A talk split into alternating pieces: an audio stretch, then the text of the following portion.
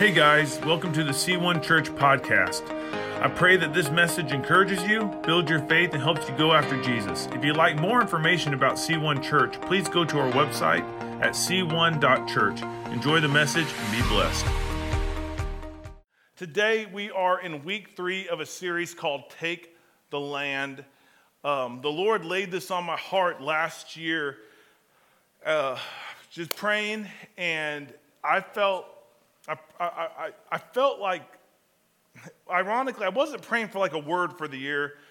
I, I don't really do that. And the Lord always kind of gives me one, but I, I never go out of my way to like, and if you do go out of your way to just like, I'm going to, I'm going to take all November or all December. I'm just say, Lord, what's your word for the next year? That's fine. Continue to do that. Um, but for me, I don't do that. I, I always just figured I have a mission is found in Matthew 28, Mark 16, and I'm just going to live out that mission. And if the Lord wants to tell me something different, He has full permission. And so, um, as I was praying though about this coming year, I really felt like the Lord laid this on my heart take the land. And um, that land, it, corporately, that land is Maury County and the surrounding area, Columbia we're going to reach this city with Jesus and for the gospel, and we're going to build the kingdom with other churches. We're going to build the kingdom right here in C1. And it's not about C1, it's about the kingdom and the glory of God. But I believe also individually that taking the land means different things. I believe it's going to be lost loved ones coming back into the fold. I believe it's going to be breakthrough in finances. I believe that it's going to be deliverance against addiction. I believe that, that people are going to be delivered from demons. I believe that there's going to be generational curses broken, that we're going to take the land. We're not going to go around in the desert another cycle. We're not going to, we're not going to stay where we're at. We're going to move forward. And the only way we do that is with Jesus, following his instruction. And and so, the last two weeks in this series, we've been dealing with the prerequisites for taking the land. Before we can take the land, God doesn't just throw us into a scenario that He doesn't equip us to do. He wanted to give the Israelites the land of promise. He wanted, he wanted them. So, He delivered them from 400 years of slavery in Egypt to give them a land of promise because he heard their cries and he didn't want them to be slaves anymore, but he got them out of Egypt. But they didn't let Egypt get out of them. And so, as they continued to grumble and complain, God is like, I'm going to forgive the grumbling. I'm going to forgive the idolatry. I'm, he gave them his perfect law, and, and he was being very patient and gracious with them. But their mind and their appetite wouldn't change they still craved Egypt.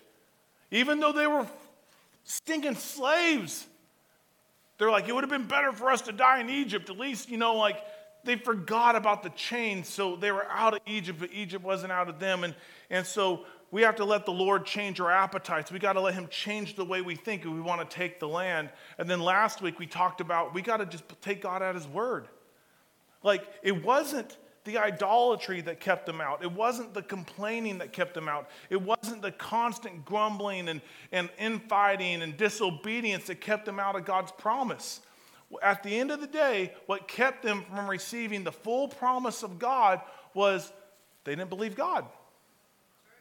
God said, This is your land, and I'm going to give it to you. But when they heard the bad report, they believed the bad report that, oh, there's giants living in there. We can't take them out. We can't. They believed the bad report over the promise of God. And the only two from that generation that knew Egypt that got to go into the land was Caleb and Joshua because they were the ones that had the good report. They believed God. Caleb even said, We could surely take it. Let's go do it right now because God said we could. And so we want to take the land. There comes a point in our walk with the Lord, we just got to take him at his word. We got to just take him at his word. If he said it, he'll do it. That doesn't matter what the scenario looks like, it doesn't matter what the circumstances look like. God said it, He'll do it. Some of us, some of us, um, some of us listen to fear and we call it um, wisdom, and that's keeping us from walking in all God's promises for us. And, and I, I just, we can't do that anymore either. Now is the time for faith to run wild and not give, give voice to anything. In fact, the Lord convicted me the other day, and I was praying about some stuff in my life, and the Lord asked me, What's your motivation behind your prayer? I was like, What do you mean, Lord? He said, Are you motivated by fear of something might happen, or are you motivated by faith that I can do it? I was like, Ooh, that's a that's convicting, Father. And sometimes I feel like that's what we do. That could keep us from taking that land. Is when we when we pray out of motivation of fear, like God, I don't want this to happen. So Lord, I pray that you move. I'm like, well, we're we're motivated by the wrong spirit. Or, God, I see that this is what they're saying, but Lord, you said this, and I have faith that you're going to move. Praying about the same thing in a different way, motivated by the Spirit of God or the Spirit of fear. Today, though, we're launching into Joshua, actually.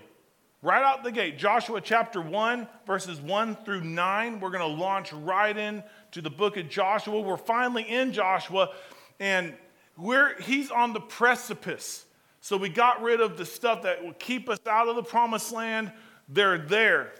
They're on the precipice. They're staring into the promised land. They're on the banks of the Jordan River. They're about to cross. You don't get any more real than this. It's upon them. It's like waiting in line at Disney World.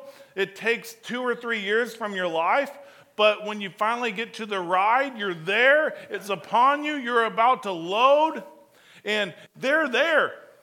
The ride's about to start. And the Lord says some stuff here. And I, I love it. And, and the title of my and parts, and because there's God's part and then there's our part.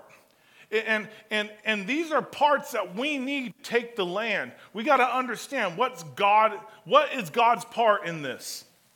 And what's our part in it? And I can tell you this our part is not what you think it is.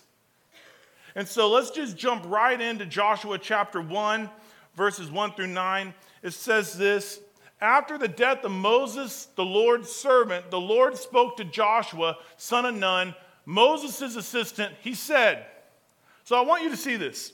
Stop right, right, right there. Let's go to verse 1. Do you see up until this point, when Joshua was referenced around Moses, anytime they mentioned Joshua and mentioned Moses at the same time, there was always this, this Joshua son of man, Nun or Joshua Moses' assistant. Moses' assistant was always associated with Joshua because that was his title. He was Moses' assistant. If you go read um, Exodus, um, Leviticus, uh, Numbers, you start, you start seeing uh, Deuteronomy, you start seeing Joshua, Moses' assistant, Joshua, Moses' assistant. It always says that when Joshua is mentioned around Moses. But suddenly, let's go to the next verse, verse 2. Moses, my servant, is dead. Therefore, the time has come for you to lead these people. The Israelites across the um, lead these people across the Jordan River into the land I am giving them. Let's keep going. I promise you what I promised Moses. Wherever you set foot, you will be on the land I have given you. I want you to grab a hold of this. I want you to see this. I'm going to read it again. I want you to, I, I, want you to meditate on it for a moment. Let's not rush past this. I promise you what I promised Moses. Wherever you set foot, you will be on the land I have given you. Okay, let's keep going. From the Negev wilderness in the south to the Lebanon mountains in the north, from the Euphrates River in the east to the Mediterranean Sea in the west, including all the land of the Hittites. No one will be able to stand against you as long as you live, for I will be with you as I was with Moses. I will not fail you or abandon you. Is that not the most encouraging thing you could hear from the Lord? Is that that is so amazing. And with that said, what comes next almost doesn't make sense. But he says this be strong and courageous. Well, he just said, I will never leave you nor abandon you. I will be with you for, I mean, like, whoa, that's really encouraging. But even with that, God had to remind him, be strong and courageous, for you are the one who will lead these people to possess all the land I swore to their ancestors I would give them. Be strong and very courageous. Be careful to obey all the instruction Moses gave you. Do not deviate from them, turning either to the right or to the left. Then you will be successful in everything you do. Study this book of instruction continually, meditate on it day and night, so you will be sure to obey everything written in it. Only then will you prosper and succeed in all you do. This is my command be strong and courageous. Do not be afraid or discouraged, for the Lord your God is with you wherever you go. There's two parts to this God's part and our part. And our part's not what you think. The first part about God's part, I need us to understand this. God's part is contingent on our obedience. Let's read verse 3 for a second. I promise you what I promised Moses. Wherever you set foot, you will be on the land I've given you. Does God need us to do things? No, He can do them without us. But so often, He chooses to work through us to fulfill His promises. So, what we see here, and this is so interesting, the more, the faster we get this in our walk with the Lord, the better our life will be in our walk with the Lord. God's promises have always consisted of one very important thing us moving. We got to move.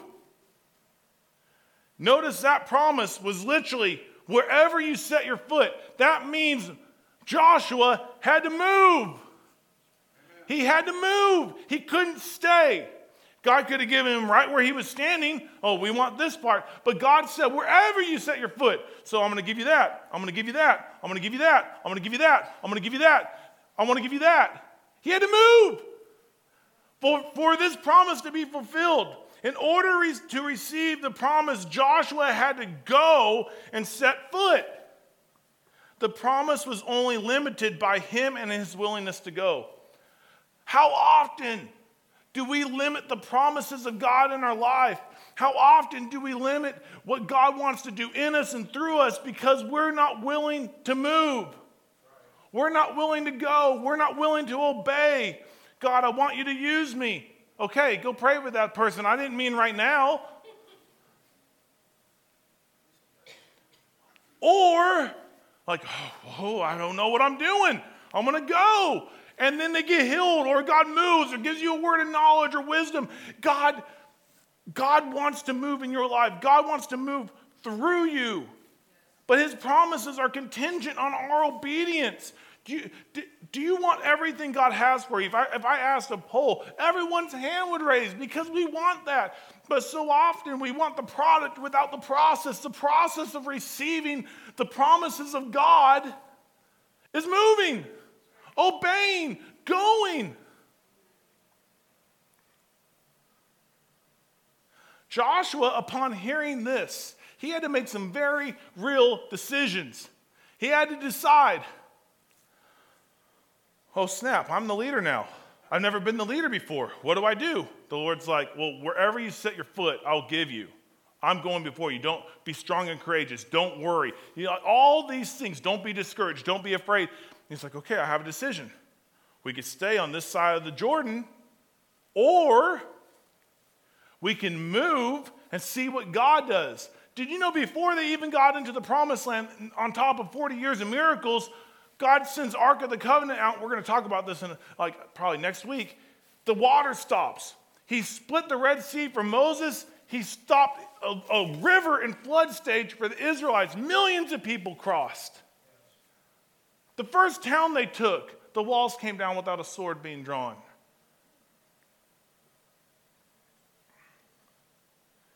He and the people could not stay where they were if they wanted to walk in the promise of God.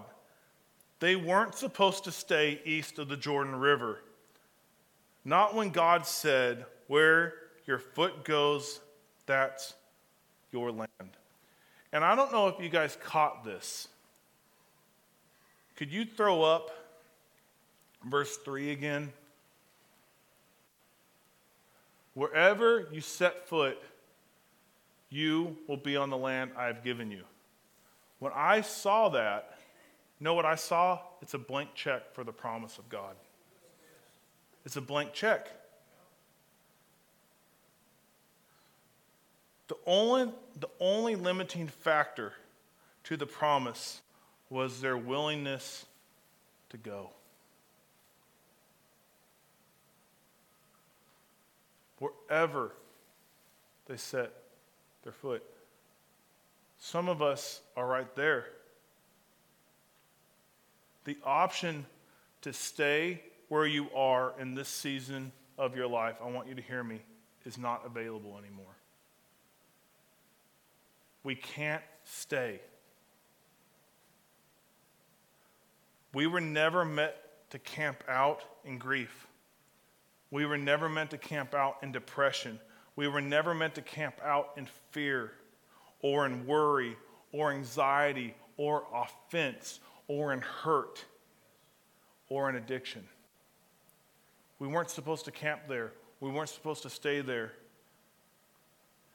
Some of those things might have served you in the past, or you thought they were serving you in the past, made, maybe even made you feel good. But that time is gone.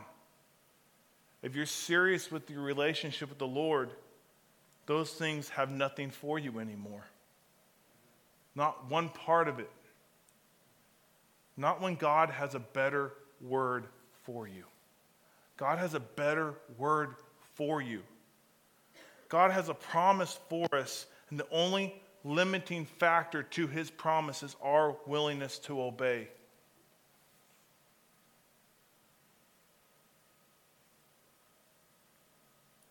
His promise has gladness where there's mourning, joy where there's depression, peace where there's anxiety, healing where there's hurt or pain, freedom and maturity.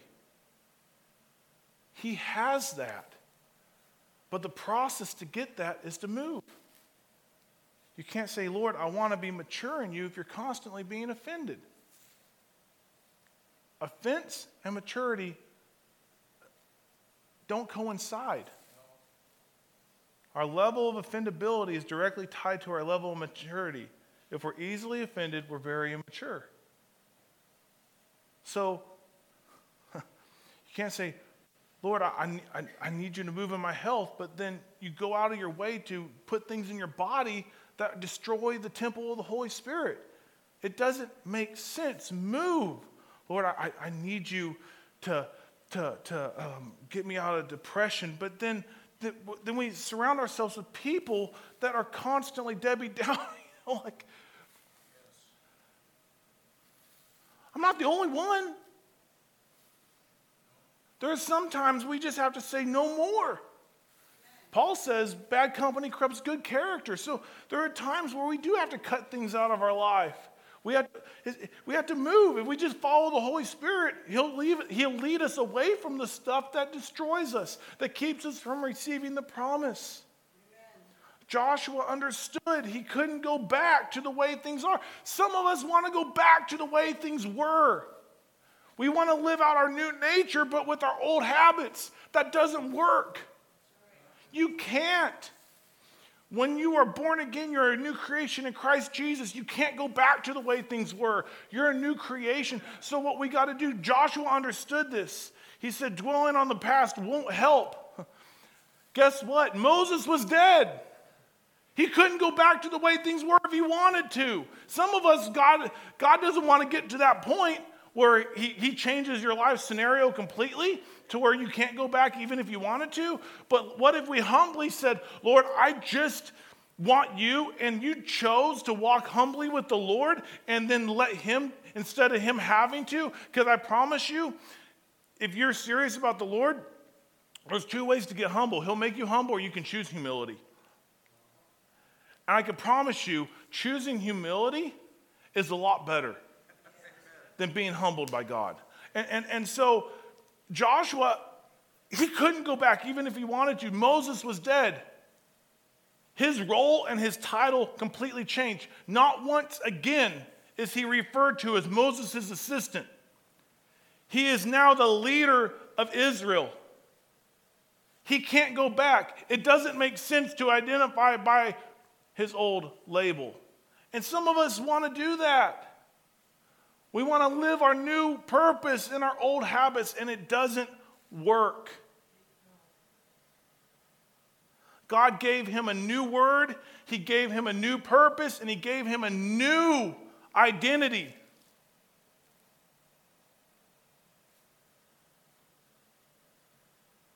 Don't go back. God wanted to do something new. And some of us, like Joshua, Joshua had this man of God in his life. Like Moses, the Bible says Moses was the most humble man that ever lived. Ironically, he wrote that about himself. You could do with that as you please. Um, but the Bible said it had to be true, though. He was the most humble man that ever lived. God met with him face to face. In fact, when some people wanted to overthrow Moses, what did God say to, to them? He said, Who are you? Who are you? This is a man I meet with face to face. And suddenly they shut up. I mean, what do you say to that? And so Moses was a man that God met with face to face. He, he, he, he saw the glory of God so thoroughly that it literally turned every part of his hair gray and white, and then he glowed. Like literally, he glowed to the point where he had to wear a veil over his face because it disturbed people when they looked at him. He had such the glory of God. That was the leader that Joshua had to follow. And he did great things, man. Moses touched a rock, water came out of it. I don't know if you, about you guys, but I've touched a rock. In fact, my head hit a rock yesterday and no water came out of it. I thought fluid might come out of mine though, this rock up here. But um, Water flowed out of a rock. The sea split. Manna fell. Quail came. Like God did miracles. Man, there was one time that Israel went into battle. His hands got held his hands up. And as long as his hands were up, it didn't even make sense. But Israel won the fight. But when his hands got tired, they start and he dropped his arms, they started to lose the fight. The Joshua, so um, Aaron and um, I forgot the other guy's name. This other dude walked up and he and he held up his arms so they could win the fight. Like God did miracles upon miracles through Moses, so Joshua steps in. And imagine following that. Imagine. But God wanted to do something new. God wanted to do something great. Even though Moses was great, some of us are like that, though. We had that person in our life, man, I, they're such a godly person. God, God, God used them so mightily. And, and we almost let those people in our life keep us from doing what God wants us to do as if we can't do it or God can't do it through us. So you had a godly parent. So you had a godly mentor. So you had a mighty godly person in your life. But God wants to do something through you, something new. God can use you in ways. If you just move, and get this what God did through Joshua was greater than what he did through Moses. And Moses was a man that met with God face to face. If you ask Moses, I, I, what would you rather have happen? Water from a rock, um, uh, split the Red Sea, uh, manna from heaven, uh, divine health. What, what's another one? Uh, d- divine victories in battle uh, quail from heaven, what, or, or lead people into the promised land. that God wanted to give them. He would have said, I take the promised land every time because that was the purpose of God for these people. But get this, because he moved, because Joshua moved, he said, Okay, I'm the leader. He took, he, he took ownership of that and he listened to the Holy Spirit. He didn't try to, he didn't try to let what Moses did diminish what God wants to do through him. Don't let those godly people in your life diminish what God wants to do through you. Build on it. Amen. Right out the gate, God split the, the Jordan River right out the gate. He knocked city walls down. Right out the gate, God was doing miracles through Joshua that he never did through Moses. Greater miracles. God wants to do that. But it was contingent upon Joshua moving.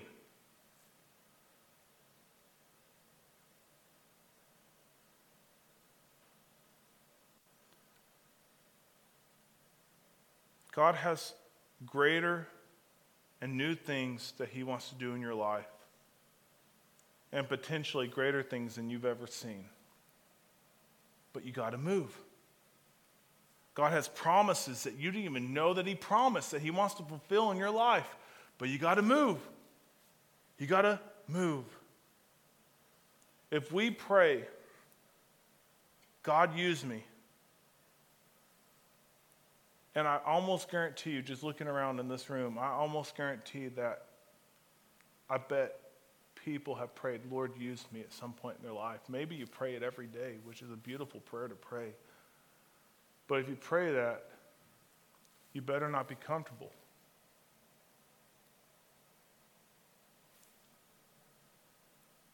Where you are. Because if you are serious, He's going to make you move. Maybe not literally move houses. Maybe he will. He made Amy and I move here. He made Pastor Andy move here. He made Pastor Ben move to Henderson because he said, God used me and the Lord told us to move states away, cities away. You're serious and you want it, you want what God wants, you got to be you got to be willing to move. But more than likely, and he still does this to me. Those are big, you know, kind of outliers in my life. But when I say, Lord, use me, this is what he does. He makes us move out of what our comfort is. He makes us move into a new level of our relationship with him. Like maybe you're, you're hearing, you're like, man, I've been stagnant with the Lord in my life. Are you moving? Are you chasing him? Are you going after him? Are you obeying him? Are you doing what he's laying on your heart to do? Because I promise you, when we walk with the Spirit and we do what the Spirit tells us to do and we listen to the Word of God, you don't get stagnant because you're not in one place too long. You're moving. God wants to do through you. God wants to move in you. That's his part. He has all these promises. He said, I will give you wherever your foot sets. I'm with you. He tells us that, but it's contingent on us moving.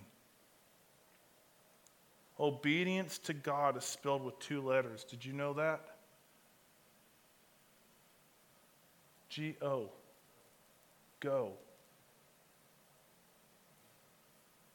Go. God's command is it's over 2,000 times in the Bible the Lord says go. It's less than 50 times in the Bible the Lord says wait.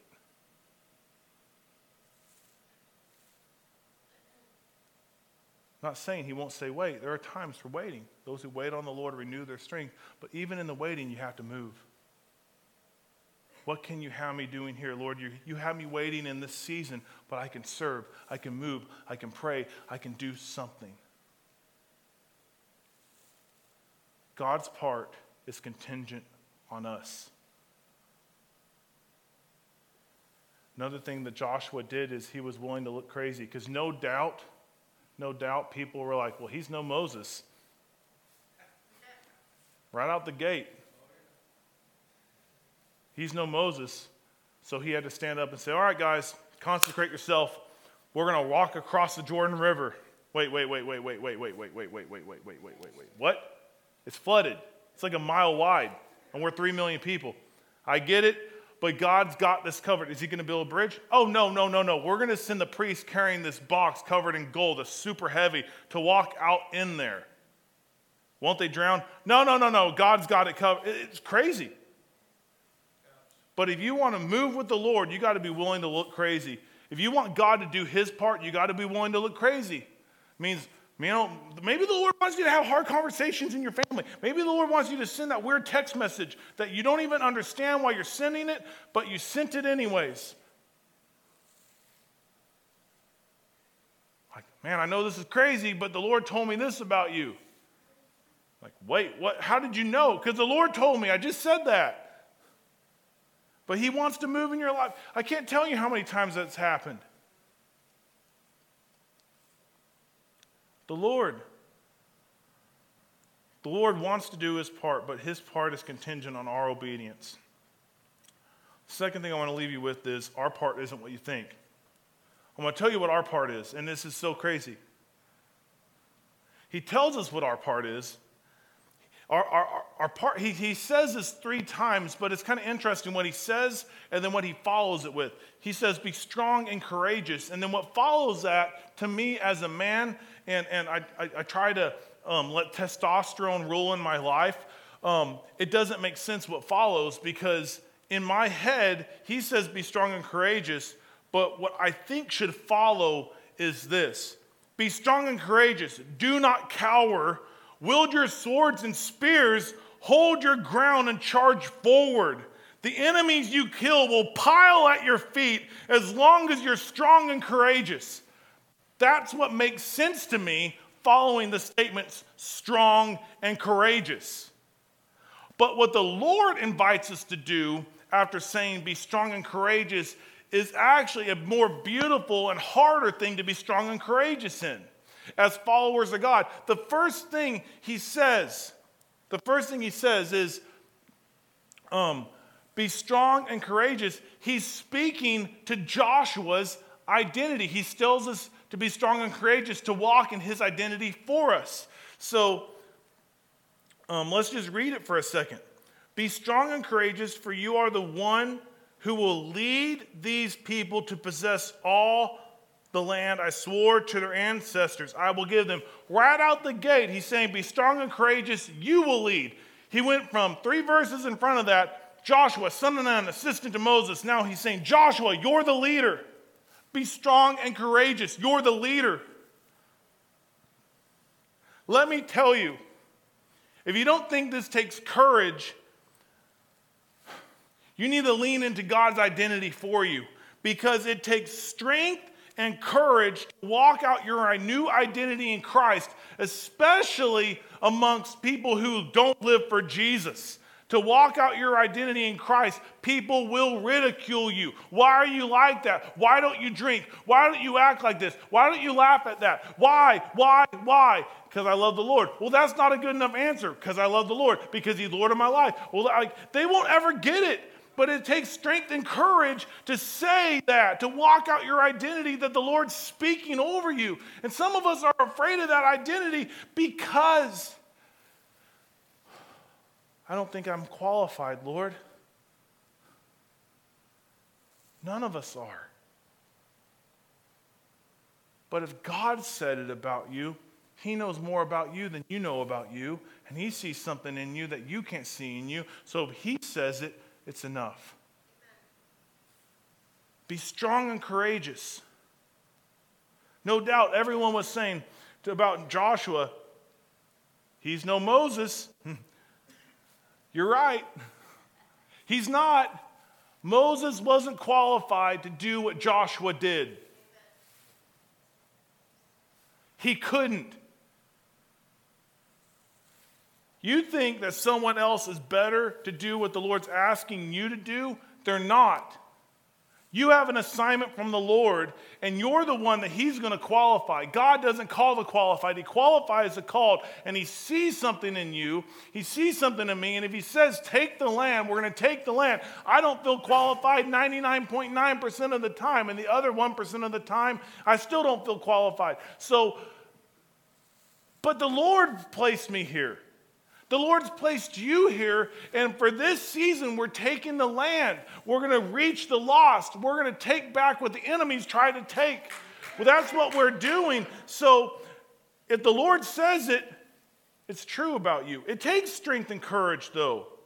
As you walk out the identity God has for you, it will not seem natural at first. It will grind against your flesh and your desires because you're stepping into something that is contrary to your flesh and your past. Maybe the Lord's called you out of something strong. Maybe the Lord set you free from something strong.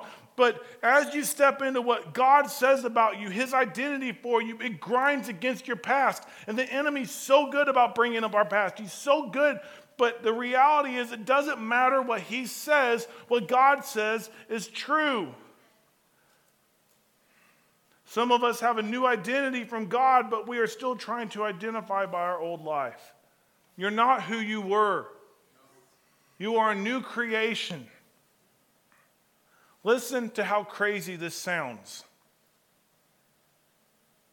Joshua was a leader of Israel. Keep in mind, not once does he go around from this point forward saying, Hi, I'm Joshua, Moses' assistant. That sounds crazy. Know why? Because Moses is dead. Some of us are trying to identify by our old life, and the Bible says we are dead to that life. It's dead.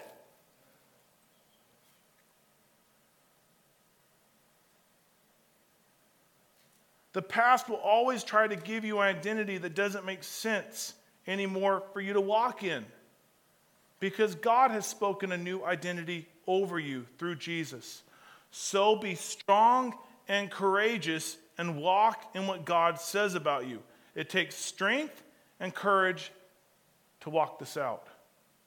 The second thing, the second thing he instructs us to be is he tells us to be strong and courageous to walk in intimacy with him. So let's look at it. It says, Be strong and very courageous. Hear that, men? Very courageous. Be careful to obey all the instructions Moses gave you. Do not deviate from them, turning from either the right or to the left. Then you will be successful in everything you do. Study this book of instruction continually, meditate on, on it day and night, so you will be sure to obey everything written in it. Only then will you prosper and succeed in all you do. Get this God wants you to be successful, God wants to prosper you. I'm not Joel Osteen, okay? Just FYI. He wants that. But he wants us to be obedient. It's not like, oh, God's just going to bless you. He wants to bless you. But, but he also hates sin. That's why he tells us to meditate on his word. Don't deviate it from the left or to the right. There's a lot of people out there trying to um, throw their own slants into the Word of God. No, and, and, and I'm all for good devotionals. I like a good devotional, but get into God's Word. Amen. Just get into it un, uh, unfiltered. Maybe we need to put the devotionals up for a season and just read the raw Word of God and see what the Holy Spirit does in our life. Because God wants intimacy with us. He wants to move in us, and it takes strength and courage. Know why it takes strength and courage to do this? Is because it takes vulnerability to know God intimately.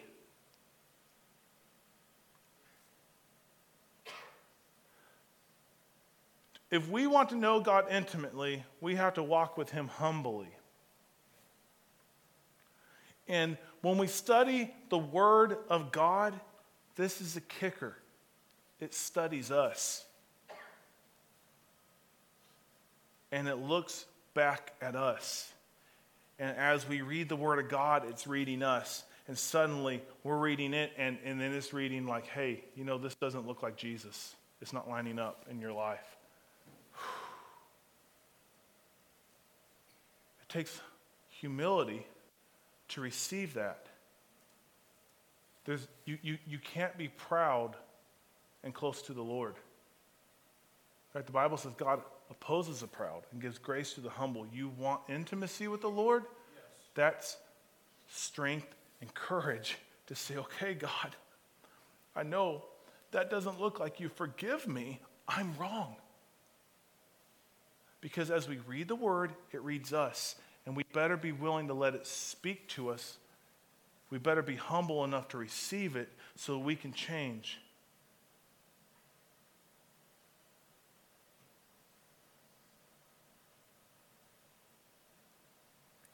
It takes strength, courage, and vulnerability to hear from the Word of God. You won't be a good spouse, husband, father, daughter, whatever, employee, if you're full of pride. It actually takes humility to even remotely look like Jesus. It takes humility to love people who despitefully use you and curse you. And that's strength. It, that, to, to have that, it takes strength and courage.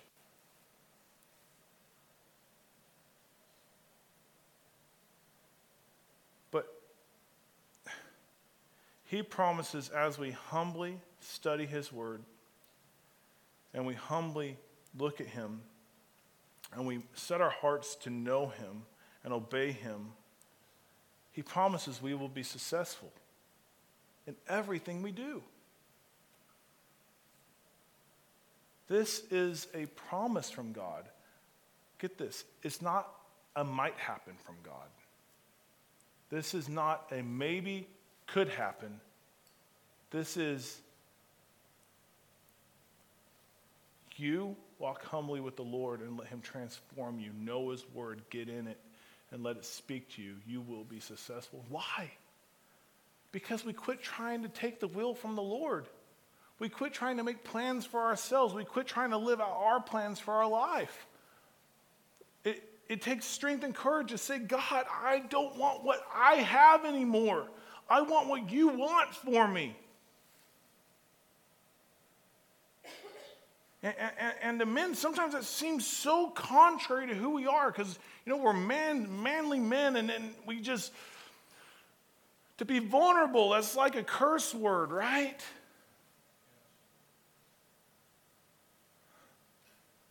But that's what strength in the kingdom looks like. That's what courage in the kingdom looks like. Being vulnerable and humble and intimate before God is strength and courage. In fact, Paul throws it like this in 1 Corinthians. He says, Be alert, stand firm in the faith, act like a man, Amen. be strong. And then he says this Your every action must be done with love how he sandwiches this. And he's telling us, like, dude, you want to be a manly man? You want to be a man of God or a woman of God? Humble yourself. Love people. Love God. Be vulnerable.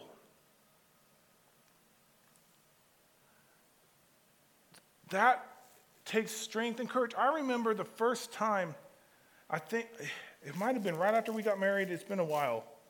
The first time, like it was, no, it was after uh, Amy and I, when we were dating, we went to a marriage conference at her brother's church, and it was really good. And I remember the Lord convicted me so heavy, and I needed to confess some stuff to Amy, and I didn't want to, because I, I, you know, I'm like, Lord, what will she think about me? And uh, I fought it that whole service. You know, it's like kicking a concrete wall. It doesn't move the concrete wall, but it makes you sore. And that's what kicking against the Holy Spirit's like. And finally, the Lord's like, Why are you so proud? I'm like, Well, what if she breaks up with me? What if, like, all this stuff, you know? And it wasn't true because the Lord was working on her as well. And so I, I just remember just, I was trembling before her. And I was so scared, and my heart was beating out of my chest. And I confessed stuff in my life to her. I don't even remember what it was. But I, I remember the feeling that, of that vulnerability, like I've never told anyone this and all this stuff. And, um, and it actually strengthened our relationship. And I remember one time at staff meeting, like probably two, three years ago, that I was just struggling. I was on the struggle bus. I was discouraged. I, I just, I, I, I just couldn't keep my head up. And I don't even know why, you know, other than just the lies of the enemy. Satan's a liar. Yes. And I said, guys, I, I don't normally do this, but I, I gotta, I gotta tell you, I, I just need prayer, guys. This is where I'm struggling. I'm struggling with my confidence. I'm struggling, and it was such a vulnerable moment because in my head, this is what I had in my head. A pastor doesn't have problems like this. A pastor's supposed to be a better leader than this. And like here I am saying, I don't know how to lead you guys. I'm struggling. I feel like all these expectations are on me, which none of them were. You know, I just, like, what will they think? I'm putting out false narratives, all these things. And, um, and, and I, I remember just being vulnerable and I just felt like I needed, I didn't know who to talk to. So I told the staff what was going on and I'm crying and and Pastor Ben and, and Nathan and Emily were there, and, and all of a sudden, in that vulnerability, Emily started going, I'm struggling too. And she started saying some stuff, and then it went around the table, and all these things started to break in our staff. It made us closer together, and we prayed with one another, and we encouraged one another, and it was such a beautiful moment, but it would not have happened if I would have leaned into the world's definition of strength. God's strength is vulnerability. What does he say? My grace is sufficient for you, for my power is made perfect in weakness. So he says, the most misquoted verse in all the Bible, we so often say, then, um, it says, then when I'm weak, then. Some people say, he's strong. Well, that's not what it says. It says, Therefore, when I'm weak, then I'm strong. Because God tells us to be strong and courageous so we could be vulnerable and intimate with Him and to walk humbly with Him. And we do that by getting in the Word and letting it transform us and receiving from the Word. And the last thing He tells us to be strong and courageous, He speaks to us trusting Him. Let's, let's read it. Says, This is my command be strong and courageous. Do not be afraid or discouraged, for the Lord your God is with you wherever you go.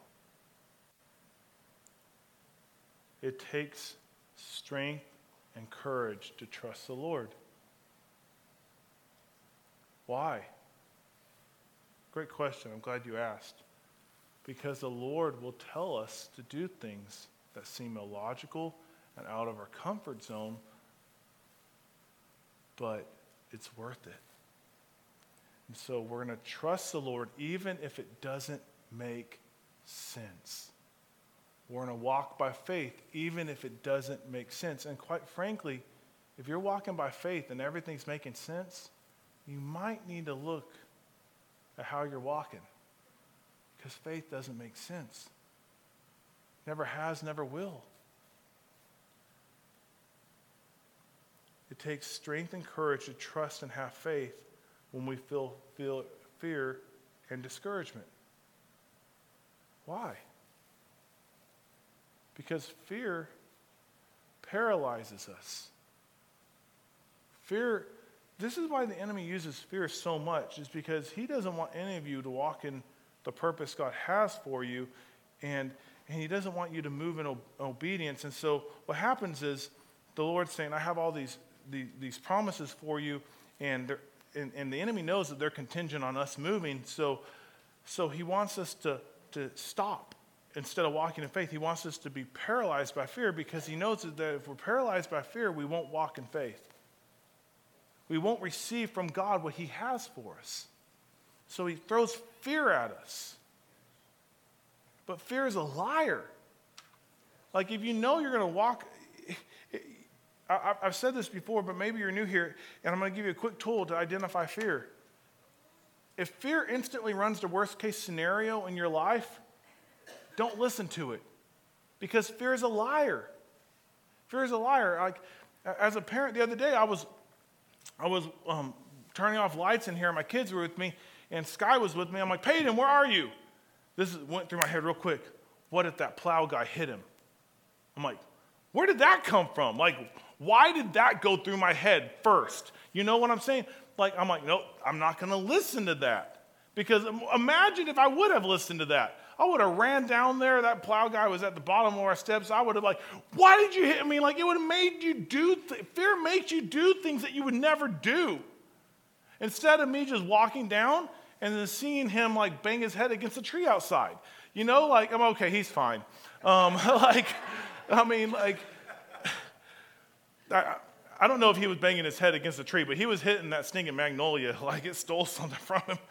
Um, I'm like, okay, he's right there. But fear always runs the worst case scenario.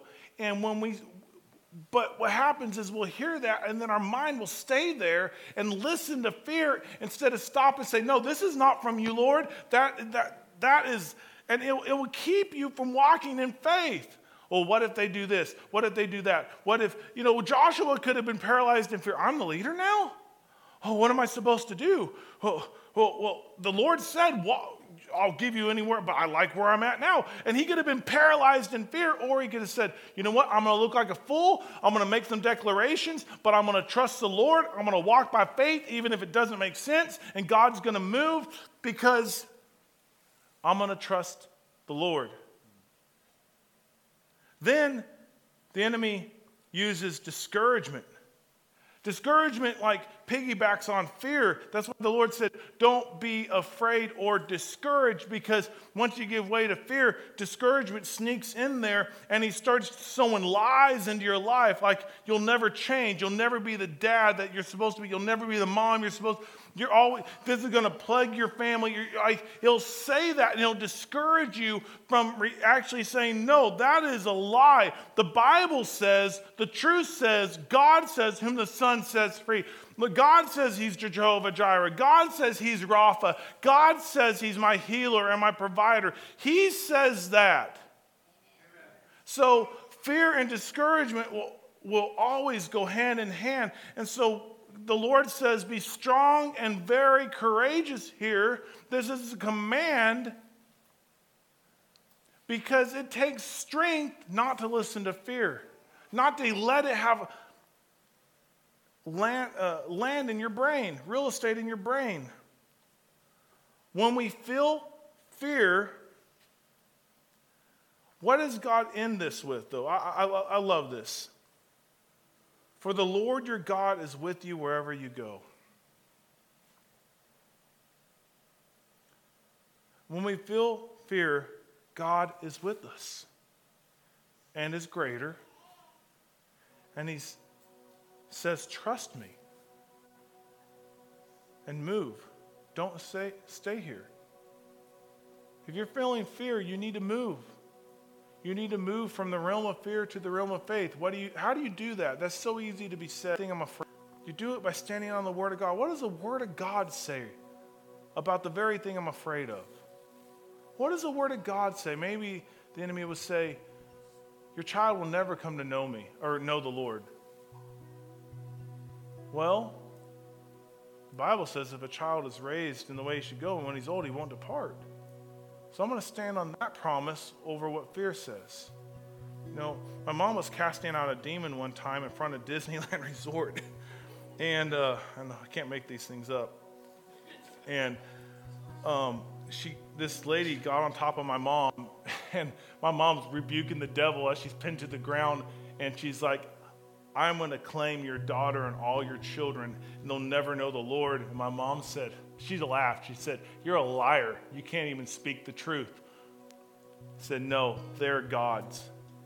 He tried for a long time to claim my sister. But Satan's a liar. And now my sister's leading a Joe ministry. Doesn't even make sense, but God used her past to help people get free. And whenever we face the enemy, like my mom actually heard it from a demon, but we, we take the same approach. We stand on the Word of God. We, we don't stay there. We don't stay where they said that, like, no, I'm going to stand, I'm going to move from fear to faith. I believe what God says is true. I'm going to trust Him.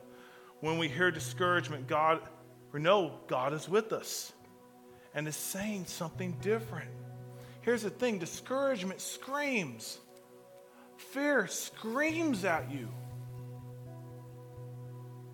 But faith and trust and the Holy Spirit, they whisper and they speak gently. And He says, I'm with you. He doesn't have to scream because He's so much greater. He says, Trust me and move. You don't have to stay here and listen to that. You don't have to stay and listen to what the enemy's saying. Some here today, we have an opportunity to move. Sometimes I, I never really push praying at the altar because I truly believe that a move of the Holy Spirit happens inside the heart and it's evident in the life we live out of this building. I truly believe that. But I also know this there are moments, and I believe we have a moment today, that is not the altar that does anything, but when the Holy Spirit's moving on you, you need to move. Just get up and move. And just that simple act of moving might break something in you. It might break that stronghold.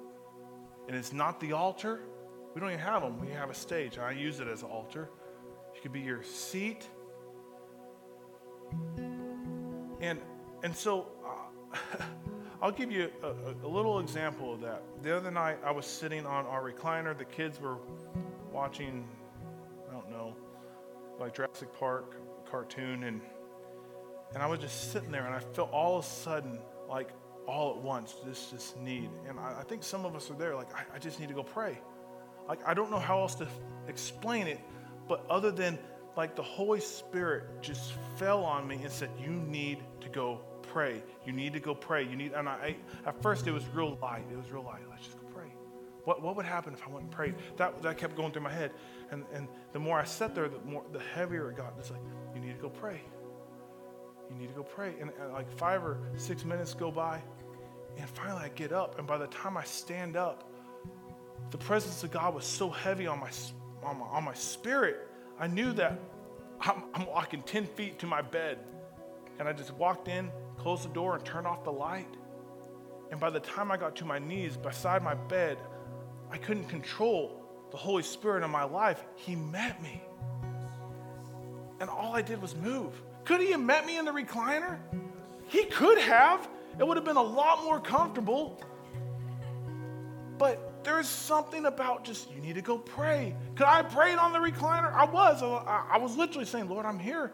I want you. He's like, I'm praying. He's, he, I was like, Lord, whatever you want. I kept saying that. He's like, you need to go pray. I'm like, Lord, I'm praying. You know, and I finally got up and, I'm like, and I closed myself off. And, and so what, what I want to do today, I, I, want, I want to give us an opportunity for that. Because I feel like some of us might be walking in an old identity under our new nature. Some of us might be wanting God to do his part, but we're not, we're not willing to move. Maybe this microism of you getting up and finding a place to pray in this room might be just the pattern that starts you moving in other areas of your life. I'm not trying to get you to respond or twist an arm. I want you guys to have a pattern of moving after the Lord because He wants to do things in your life. Move. We have an opportunity right now. So let's stand, let's move initially, And we're going to pray. I'm going to pray over you guys. There might be someone here today that needs to give their life to the Lord. Here's the beautiful thing Jesus came and died. The greatest verse in the whole Bible is John 3:16. For God sent his son into the world. Like he, I just went blank on John 3:16. For God so I went to John 3:17. I skipped a verse. For God so loved the world, he gave his only begotten Son, that whosoever believeth in him will not perish, but have everlasting life. And some of you guys need to give your life to the Lord. Get this, John 3:17 says he did not send his son into the world to condemn the world. He's not here to condemn you. He wants relationship, but to save the world through you. But then John 3:18 says, "But the world stands condemned because they didn't believe in the son." God doesn't want to condemn you. He wants a relationship with you, and it's so simple. The Bible says if we believe in our hearts that Jesus is Lord and confess with our mouth, then we will be saved. And if you're here today and you've never made Jesus Lord of your life, I'm going to be right here. I would love to pray with you. But for, but but but if you're not if you're not in that category, I want you to move. Find a place to pray. Let the Holy Spirit break you. Be vulnerable before Him. Because I want God to do His part. And let's create a pattern in our life of moving when He's wanting to move. Father, I pray for your church right now in the name of Jesus. Lord, whatever you're dealing with them on, Lord, I pray right now that you will move in their lives. Lord, I pray that you will bring them closer to you, that, that you will help them start identifying by who you say they are, not by who they were that you will help them to trust you and to walk in everything you have for them. Lord, I pray right now, Lord, that you will just remind them of the promises that you spoke and the words you spoke over them over the years. I, I pray right now that you remind them that they can trust you, that you are good and faithful, and that you never fail. And so, Lord, I pray right now in the powerful name of Jesus that as we go into a moment of response to your word, that you will move in them. And Lord, I pray that you will lead them how to move, how to respond. I just know this, Father, we can't stay where we are. We have to move. You have something better for us. In the name of Jesus, I pray. Amen. As the team starts to lead, um, move. Do what the Lord's leading you to do.